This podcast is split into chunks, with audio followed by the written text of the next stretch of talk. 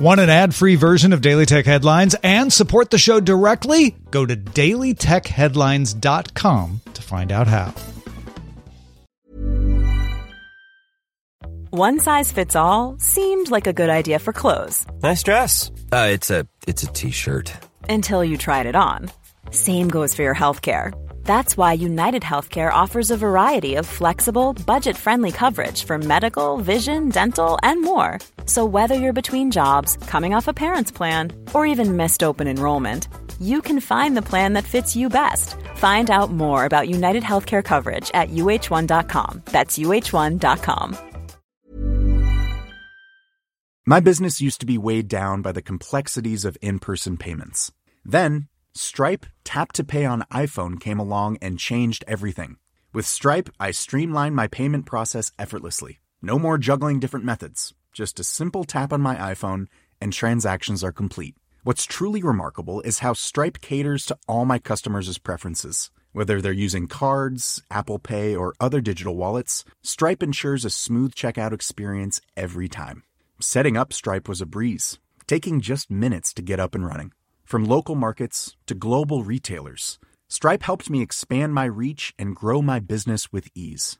To learn how Tap to Pay on iPhone and Stripe can help grow your revenue and reach, visit stripe.com slash tap iPhone. These are the Daily Tech headlines for Friday, July 10th, 2020. I'm Rich Stroffolino. The analysts at both Gartner and IDC report that PC shipments increased in Q2, showing some recovery from the over 10% drop seen in Q1.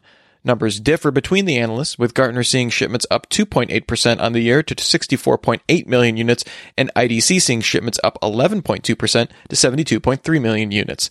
Among the top five PC vendors, both firms show HP having the biggest growth, now roughly tied with Lenovo for the number one spot, and both agree that Dell saw shipments decrease on the year.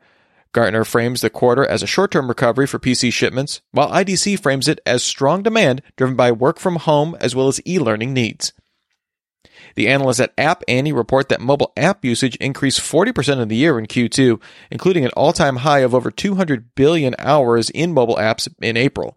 In the quarter, App Annie estimates users spend an average of 4 hours and 20 minutes on smartphones.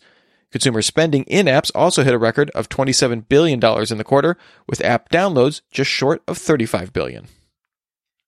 Google announced the adoption of Android 10 has been faster than any other version of Android. Android 10 reached 100 million devices within five months of launch, 28% faster than Android 9.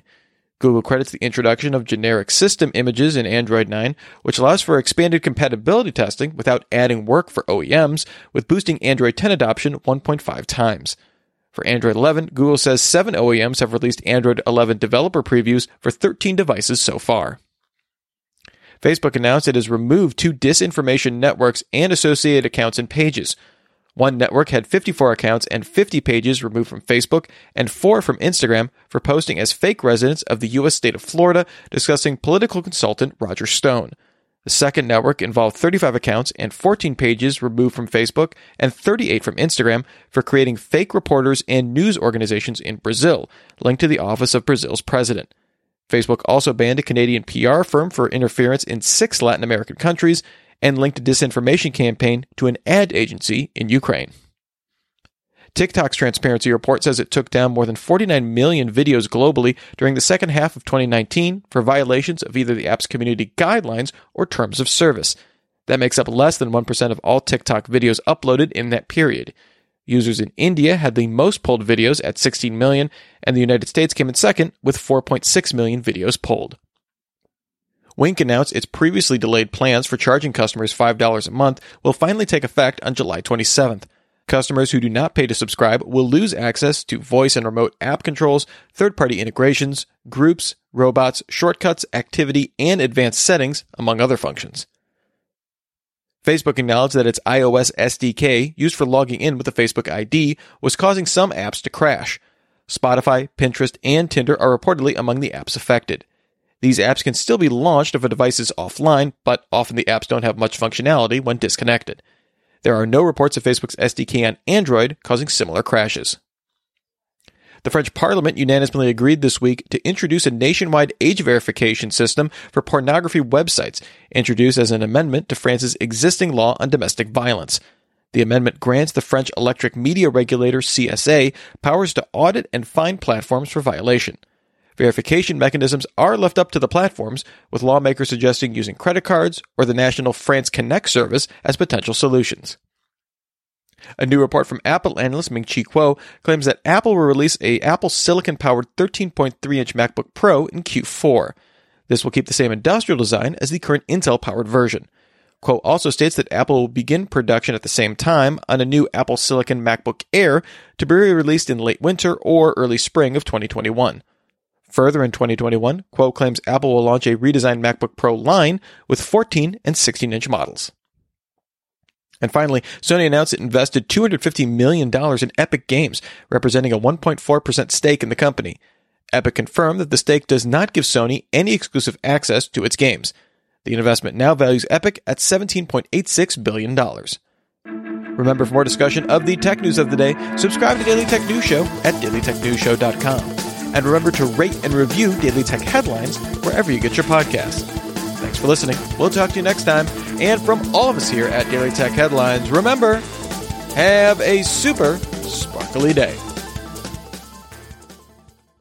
My business used to be weighed down by the complexities of in person payments. Then, Stripe Tap to Pay on iPhone came along and changed everything. With Stripe, I streamlined my payment process effortlessly. No more juggling different methods. Just a simple tap on my iPhone, and transactions are complete. What's truly remarkable is how Stripe caters to all my customers' preferences. Whether they're using cards, Apple Pay, or other digital wallets, Stripe ensures a smooth checkout experience every time.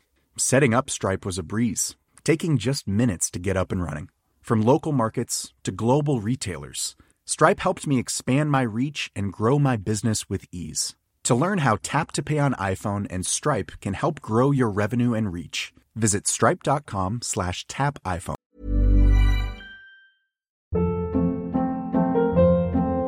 Hold up. What was that? Boring. No flavor. That was as bad as those leftovers you ate all week. Keke Palmer here, and it's time to say hello to something fresh and guilt-free. Hello Fresh. Jazz up dinner with pecan-crusted chicken or garlic butter shrimp scampi. Now that's music to my mouth. Hello Fresh. Let's get this dinner party started. Discover all the delicious possibilities at hellofresh.com.